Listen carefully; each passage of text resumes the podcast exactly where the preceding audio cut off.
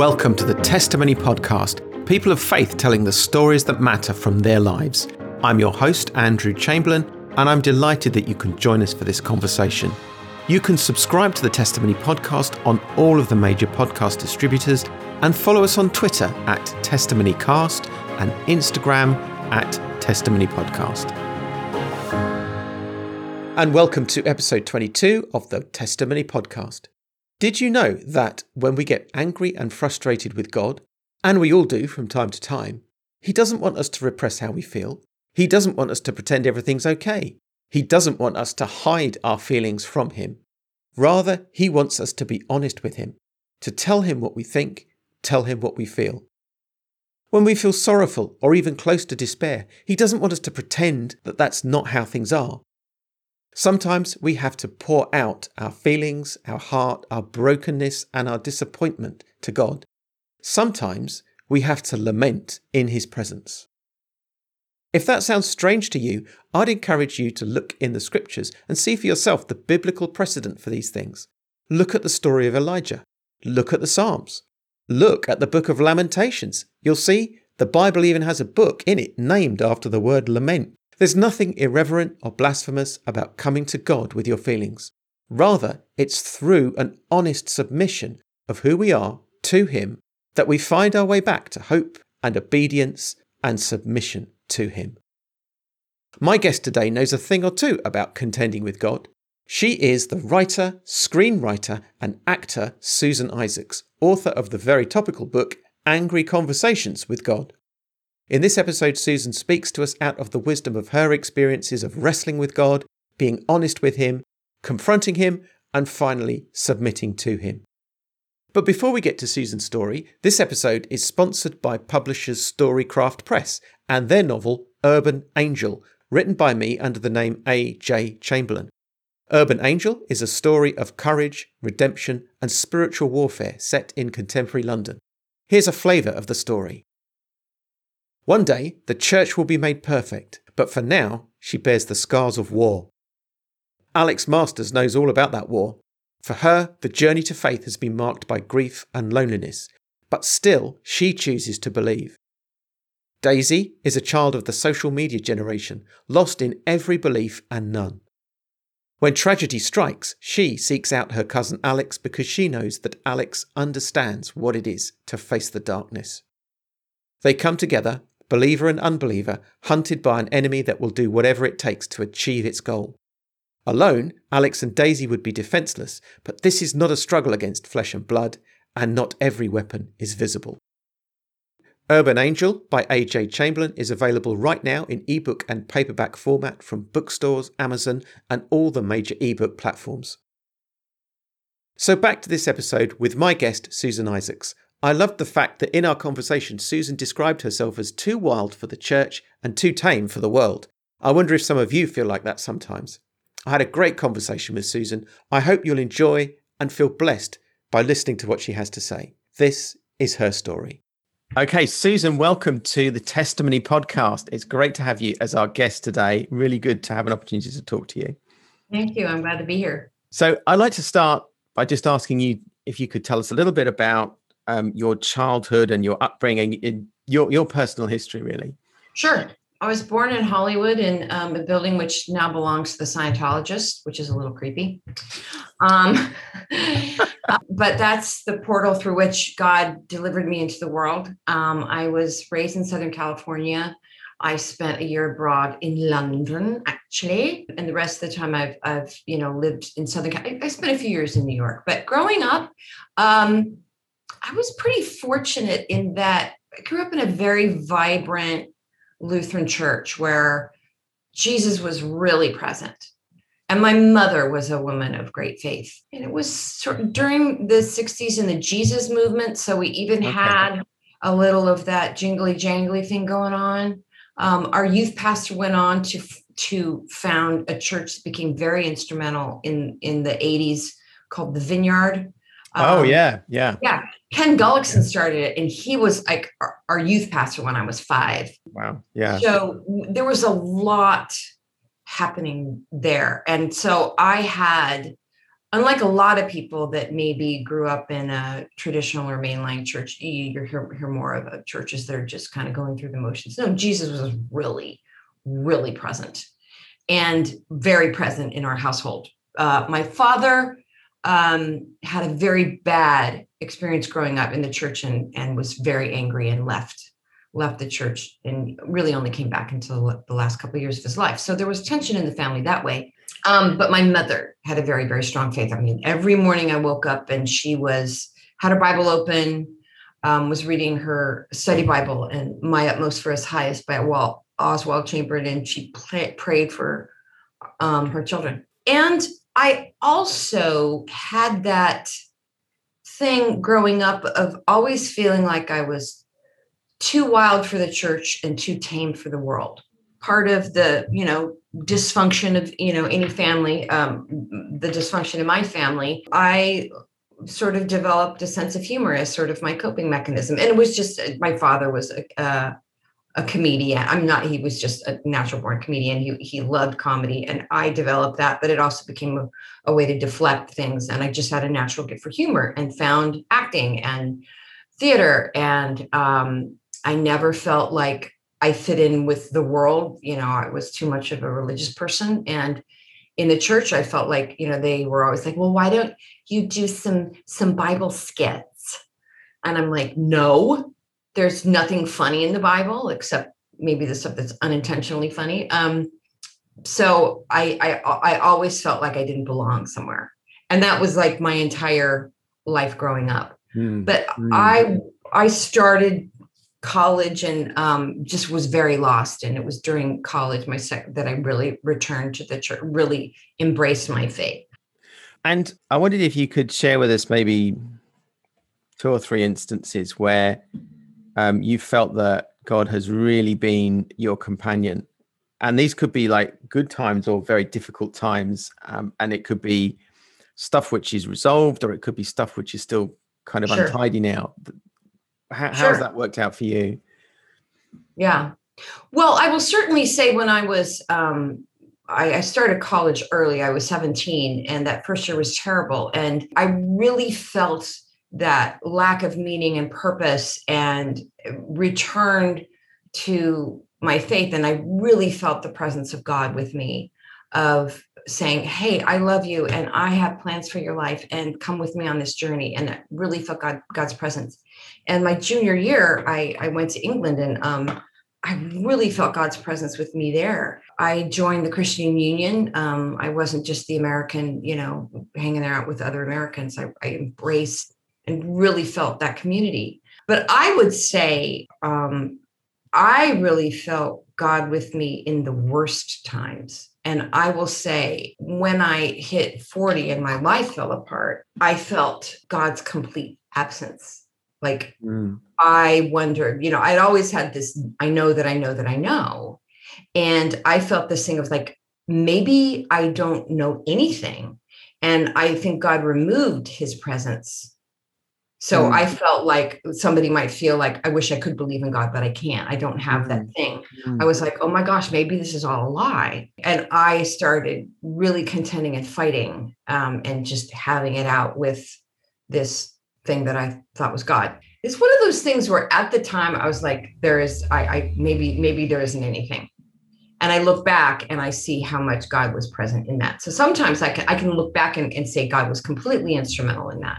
Because the one thing that when my whole life fell apart is I realized that my image of, and this is what I wrote the book about, my memoir, where I take God to counseling because we're not getting along, is that my fundamental imago, image of God, was not accurate. And it was so embedded that it was very hard to divorce that guy because that I had made God in my own image. And there were certain, I felt like God was always just tolerating. He liked other people better than me. He just kind of tolerated me. Like Jesus was like, hey, come on, Dad, can you just kind of let Susan hang out? All right. Would you say that was how you saw God? Because I'm interested to do a kind of comparison between how you saw God for all those years and what the more authentic vision of him is now that you have. Right. Well, and I wouldn't say this is something, it's more like when you're forced to look at it, we can maybe say with our lips and in our conscious mind, say one, God is one thing, but when we are not looking, the thoughts that flit through our mind, knee-jerk reactions, the thought of like the fear or the anger or the hurt or the things that's pent up that we're not willing to admit says a lot more about our real image of God. And it took my life falling apart and having like an existential breakdown to and go in and talk to a therapist about it to get me to recognize that my real image of God was he was an ass. He didn't care anything about me. He kind of detested me, but just allowed me to exist. And that was the thing that I had to confront, that my therapist made me say, I want you to vocalize out loud how you hear God talking. And the thing that came out of my mind was like, wow, that's like totally messed up. But I also realized that I got a lot of mileage out of that by saying, God is just mean to me, therefore I don't have to listen to him, or everything that's wrong in my life is his fault. It was a very childish thing. And I think that's the thing everyone needs to go through, is that whatever you believe about somebody else, or whether it's God or another person or whatever, or the government, whatever it is that this image that you hold on to, you're getting mileage out of it. It's convenient for you. When real maturity is to maybe recognize, maybe I see this in the political sphere all the time. Let's demonize the other side and make all the problems belong that it's somebody else's fault. So now, I mean, I can't even imagine to know the mind of God, but I have had moments to recognize that maybe God's crazy about me, and that I wake up and he's like, oh, great, Susan's up. What kind of day are we going to have today together? What kind of hard thing is she going to have to face that I can be there for it's not about, so get up so I can teach you a lesson. That's not what it is. If the glory with the chief end of man is to glorify God and to enjoy his presence forever, then of course we're going to get it wrong. I mean, isn't that the whole point of Genesis? Yeah, we totally messed up. Isn't the point that Jesus said, I came that you might have life and have it to the full? Yeah. Like, what if we could all get over ourselves and just be like, yeah, I'm an idiot. I totally messed up. That we are missing the point of obviously there is sin in the world, and there's sin in us, and there's terrible evil, and we must confront it. But so much of my image of God is just that, like, open your eyes. Everything that you see around you is a gift that God has given me. And to walk into that mystery and being willing to let go of these old tapes that came from childhood or whatever, or from inside of me, that he is, you know, the scariest thing I had to confront was God is like, I am nothing like how you think I am. I'm nothing like that. I'm much better and kinder and more passionate and more loving and more offended by evil than you could ever imagine. And I love that person you hate far more than you could ever imagine. So I'm just thinking as you were saying those words, in one sense, we might think, hey, this should have been easy for you. This should be good, because this really bad guy, or this guy that you think didn't love you, actually does. It all, on the surface, it all sounds like good news, but more deeply, I suspect it was a very difficult psychological journey to completely reorientate one of the most important relationships in your life. Oh, yeah. It was like just ripping out the foundations and putting it all back together again somehow. Right. Right. Well, and it was also terrifying to think, what if God is absolutely passionately crazy about me, loves me, and really wants to know me, and I have to let him in completely? Because we all have this fear, if I open up to God, he will annihilate me. That is a common universal terror. I was absolutely terrified. And part of me was like, ew, no, ah. You know, there was just part of this revulsion. Don't let anyone get close. You know, we all, I mean, for me, that's how I grew up. I grew up with an armor. That's how I protected myself. My dad says I grew up with my dukes up. You know, I was like, I was ready to fight because I was the youngest of four and the family was chaotic. And I was like, this is how I, you know, I'm when it's fight or flight, I fight. So that was very, very scary. And again, I got so much. That God who was a jerk was very convenient to my whole entire MO. Because I then, if God's a jerk, then I'm in control and I get to call the shots because I know better. So there's a huge amount of letting go. Like, and this is another thing that you go through, you know, a certain part of you get to a certain time of your life where you, if you're on the right road, you will fail. There is a natural journey because it is a journey of a human being. Is if you are doing it right, then you will come to a necessary failure and a necessary humbling. And you can't orchestrate it. You have to be forced in it because you have to get to the deeper journey. First half of life is about establishing who you are and what you care about and what's right and finding your identity. And those things will stop serving you. And you have got to allow life. You've got to allow God to take things apart and get to a deeper journey. And it's a natural and necessary humiliation. And so I would say allowing God to reorient my life and my image of him. And for him to, I went kicking and screaming. You know, I thought like, I'm a really great comedic actor. I had Danny DeVito say, you just hang in there. It's going to happen. You just keep doing this and it's going to happen for you. And it didn't. And I was like, come on, God, you know, you owe me. I have devoted myself to you. I've been in church twice a week. I have, you know, always honored you. And I'm talented. And come on, where is it? Where's the thing? I had so many people go, I can't figure out why you're not successful. I'm like, or someone said, oh, I think God's protected you from success. I'm like, really? I wish you would be a little less, you know, concerned. But there, I had a necessary. Just out of interest, do you think that was true? That, or was that like, that's one of those things people say, and it may not have applied to you. I don't know. Maybe so. I can't say. Okay. It's very possible if I had gotten successful, I would be dead by now. From one, you know, how many successful people have had, you know, addictions out the wazoo. I had so much emotional wounding that I spent all my peers were spending their time getting famous and successful. I was spending all my time trying to get emotionally well in counseling and therapy and dealing with various things. And that's what I made. That's what I devoted my life to, and church and all of that. And that also only had a limit to what it could do. So it might have been the case. Sure. I also think, you know, I was a very talented actor, but I was also a very talented writer. And I tried to do two things the whole time. So I did two things pretty well rather than doing one thing exceptionally well. I really don't know. In light of eternity, it's all going to come out in the wash. And I don't know if you've ever read Tolkien's short story, Leaf by Niggle. No, I haven't. Tell us about that.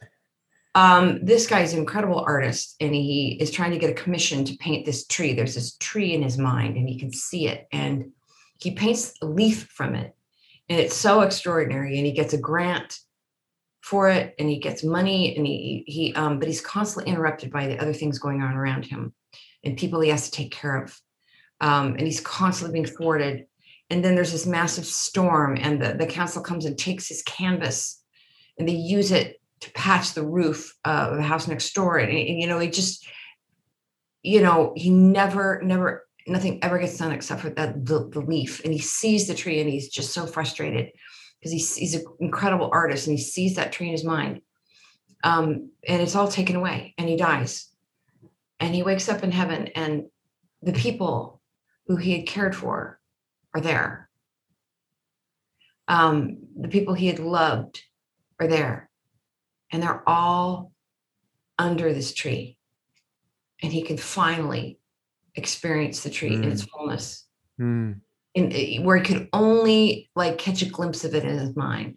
And on Earth, there's a fire and the leaf is burned up, the painting. But he is in heaven, and all the people that he brought in because of the care that he had to do, and the people whose lives he saved, whether externally or internally, are there, and they are all enjoying the tree. So, I mean, we love that story, and we're like, but I don't want to have to live it. I recognize what truth it is, but, it's sort of a mentor said to me, you're going through this so that you can help somebody else later. And I'm like, how about if none of us have to go through it? But we all do. So to get back to that necessary suffering, I mean, there's a reason why we see it in storytelling, because it is the pattern of life. Mm. We want something, we go about it, and we really do. A life that contains no suffering is, those people are usually shallow and dull and boring, and you don't want to be around them. Or people who go through their lives never having to look, introspect and face themselves. I mean, some of those people get very successful and they become presidents, and they're egregious human beings, or they become, successful owners of company. But the unexamined life is not worth living. Mm-hmm. Yeah. Yeah, no, I completely agree with you. And I mean, people listening to this, you and I have had a bit of a conversation about stories as well. And this is making me think that, because we've talked about how some of the best stories that we can read or see on TV or in a theatre or whatever, they take people on a journey, and that journey is a hard journey for them. Mm-hmm. And it's a journey which involves achieving things which look like they're external achievements, but also achieving something within ourselves, mm-hmm. Understanding ourselves better, submitting ourselves to God, mm-hmm. learning something about ourselves, sacrificing something of ourselves. Yeah. And that, from what you're saying, it sounds like that's the life that we are called to. Yeah. That sacrifice. And I would say probably one of the most helpful books for me on this was Father Richard Rohr's book, Falling Upward. And that is that about, the first half of life is about certain things. And the second half of life, the life that's worth living, is there is necessary suffering. And you can't orchestrate your own enlightenment. You can't orchestrate that step. If you try to put it in place, you're still in control. But that if you are going through this deep questioning, is it all real? What is it all been worth it? And I have to say, there's people who've suffered things that really is just beyond the pale. That I'm not there's people who said, well, you had to go through this because of blah, blah, blah. I would have loved to have been successful at blankety blank,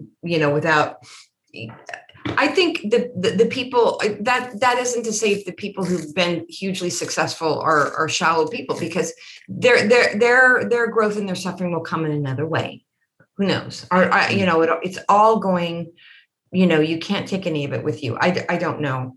I can't begin to say everyone gets their opportunity to grow internally. But if you are going through at a certain age, you might be just right on schedule for that.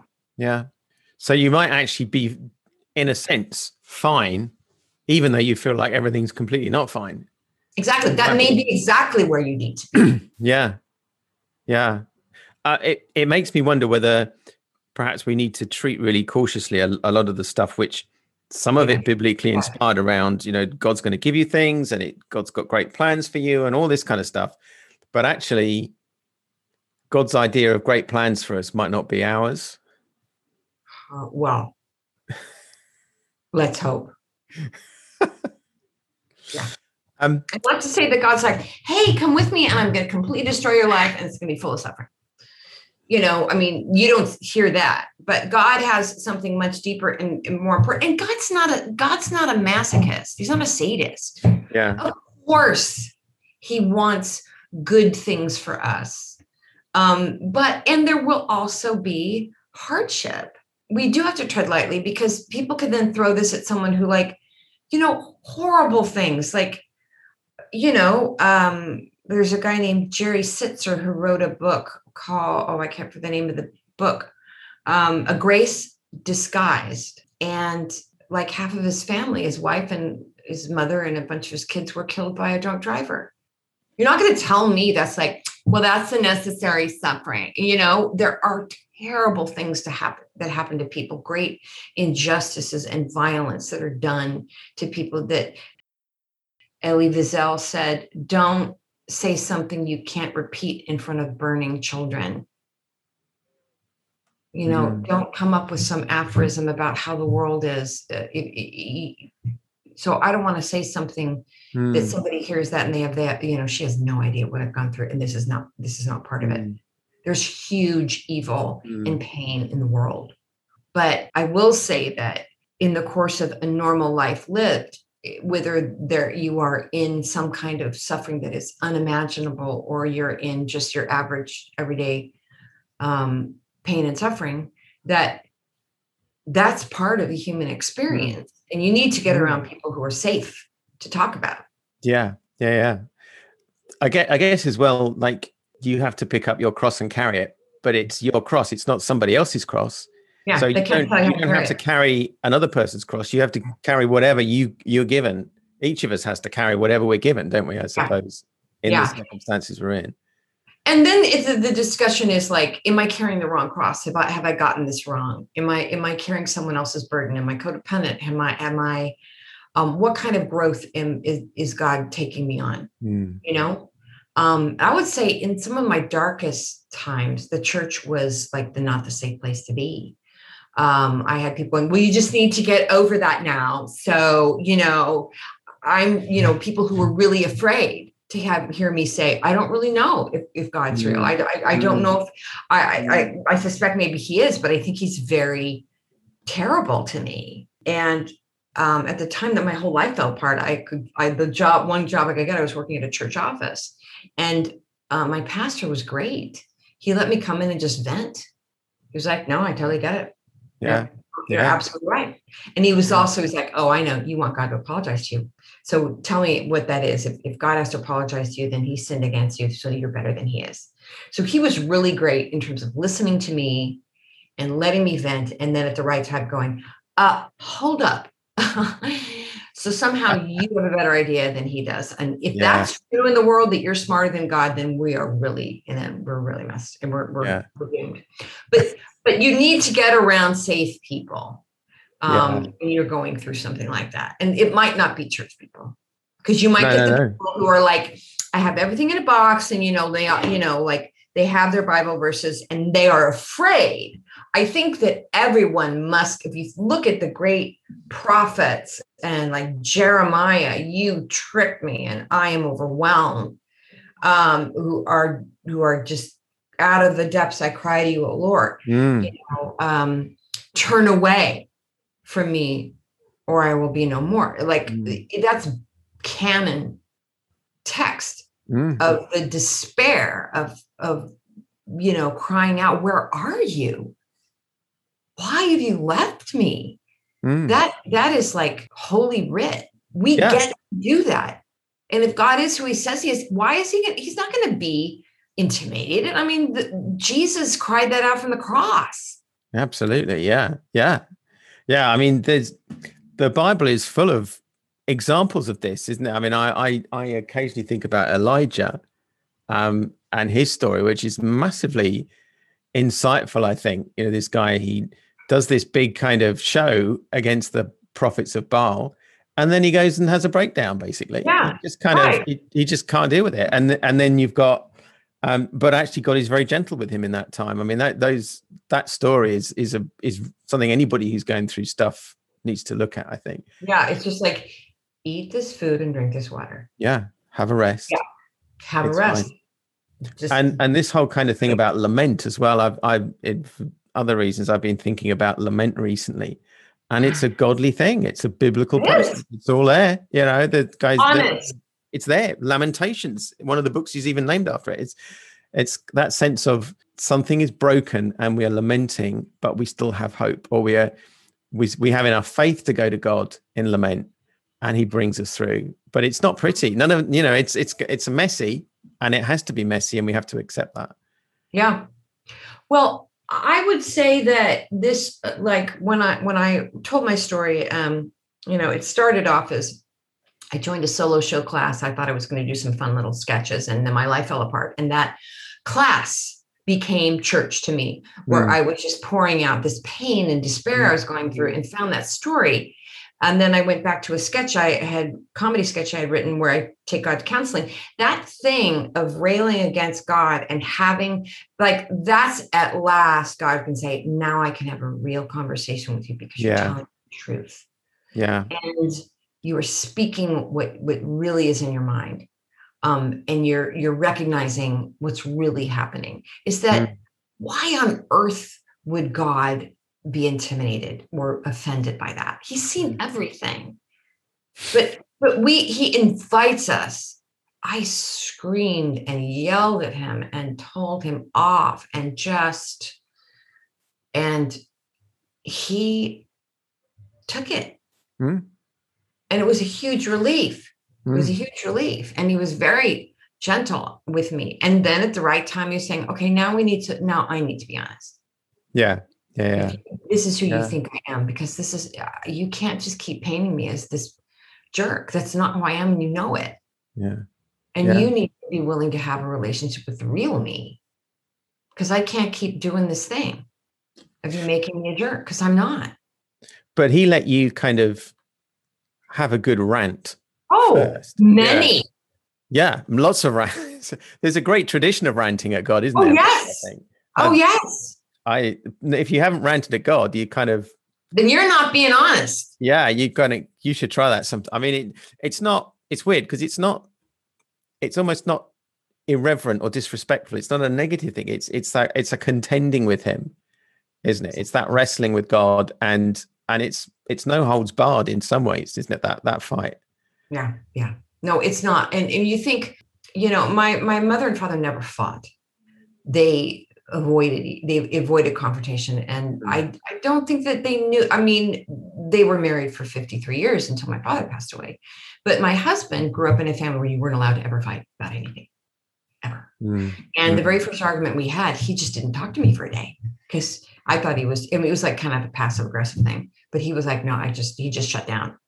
And our journey has been, recognizing the value of, for me, it's like, you need to, I'm fire and he is ice. So it's been about me learning to cool down and him learning to heat up and to confront it. Every time we've had an argument or a falling out or something, we get better. I was telling you earlier, my sister and I had a huge fight and didn't talk to each other. I tried to get her to talk to me and she wouldn't. We had to get pastors involved. When we sat down and talked about it, we cried.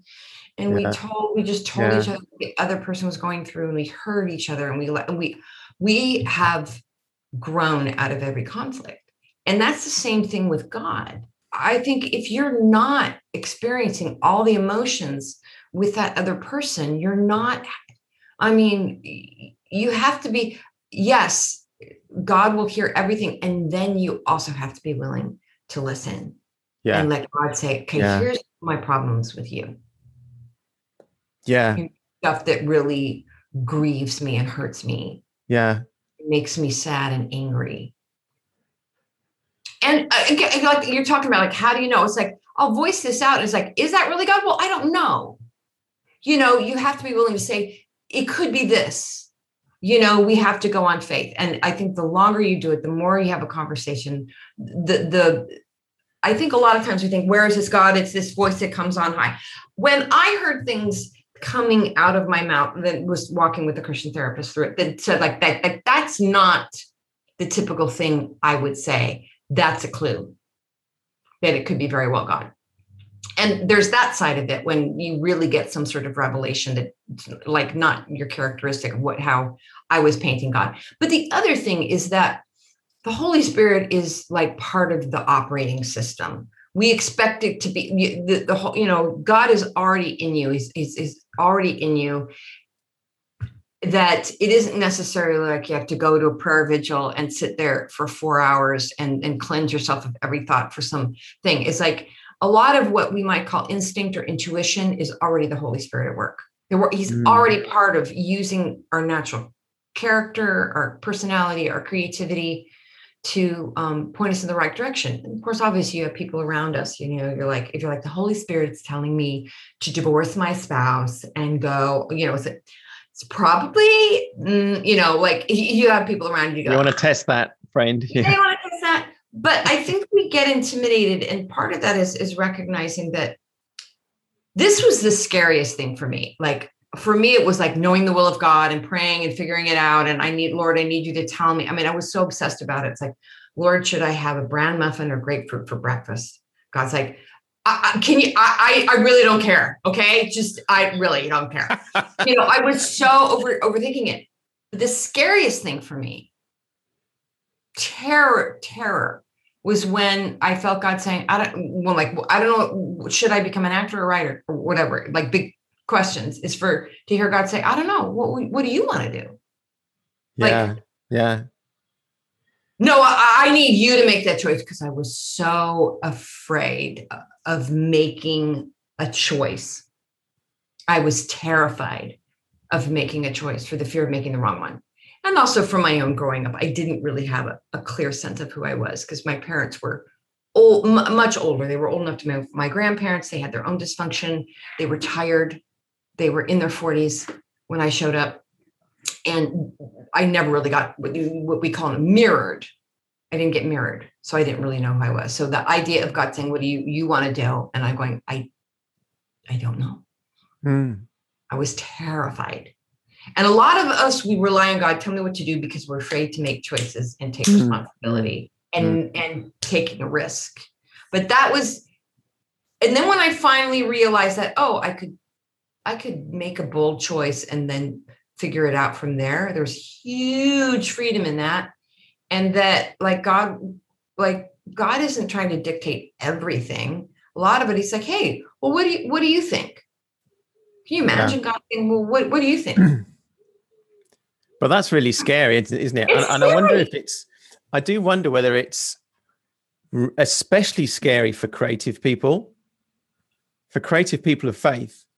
It's like kind of who are doing that kind of, does God really, you know, is entertaining people a godly thing to do? Is being in the entertainment business like a serious thing? You know, why am I not out in the mission field or being a pastor or whatever? Right. And if you're an artist or a poet or an actor or a writer or a dancer or whatever you are, maybe those, I don't know whether this is true or not. Maybe if you're one of those kind of people, you are all the more thinking, is this really what I should be doing? And, you know, has God been shouting at me all this time about going and doing some really worthy and serious thing that actually he's not really asking me to do at all? Right. We think, you know, I need to go be a missionary or this or that. Yeah. And that is what's underneath that is the human desire to create meaning and to have your life be meaningful. And that's absolutely right. But I remember after just going through a long slog, because I would say I always pulled my punches as a creative person. I thought, you know, this isn't really important in the grand scheme of things. So I'm not going to really give it my all, because I was terrified. But then I remember hearing the guys who created the show called Home Improvement, which was really popular. And they just were like, well, you know, we were really good at it, so why not? There were all, interestingly enough, some of the most successful comedians in particular are Catholic. Nate Fallon, Jim Gaffigan, Stephen Colbert. And I think, I don't know, maybe the Catholics had just a much better thing of like, well, why not? What is this? This kind of thing that came up out of the evangelical movement and like this, you know, I love Billy Graham and he did amazing things. But there was this thing of like sitting down and finding the most important thing in your life and going and doing it. And this overemphasis on worthiness rather than what are you good at? What do you love doing? You know, the glory of God is man fully alive. It's you fully alive in your element. That the Catholics were mercifully free of this thing that sort of started in the 50s and 60s and became this thing of like knowing the grand plan and that it had to be some deep and meaningful thing. Because I certainly did. I thought my life isn't worthy if I'm not. And it's even more so for creative people, because it isn't like some people can be like, yeah, I'll be a dentist or I'll go be an accountant or, you know, and then my life will be found meaning in other things. But when you're doing something that's very hard that you have to give so much to, not that creatives are the only type of people. I mean, other careers, or medicine or politics, yeah. It demands a lot, but it's so precarious and you can second guess yourself. But the evangelical mindset in the latter half of the 20th century, it became this grand burden and was really hard on creatives. Mm-hmm. And I'm just so jealous that people are Catholic. Are like, yeah, well, why not? Why not be a comedian? Why not? Or a painter or whatever. And, you know, you're going to spend, and this is other things, practicality, it's going to be a long time before you'll make a living at it. And maybe you'll never make a living at it, but well, why not anyway? You know, go find a career. That's what I tell my students. It's like, find a career that pays the best money. Don't, you know, try to avoid waitering, take an editing class, learn how to edit, learn how to do something yeah. that skill that can support your art, you know, do it for fun and for free, but still do it. Life is going to happen anyway. You should do it, but, you know, find something that you can sustain yourself. So you're not like stuck, you know, do you want fries with that? You know? Yeah. Yeah, sure. Yeah. Yeah. So it sounds like it's kind of more permission, but less expectation. We're giving ourselves more permission to do a thing, try a thing, just try it. And but less kind of like, it must be only, I can only wait till God's told me, and then it will by definition be a success. And then when it isn't, I have a crisis or something. Yes. And the Catholics were mercifully free of that.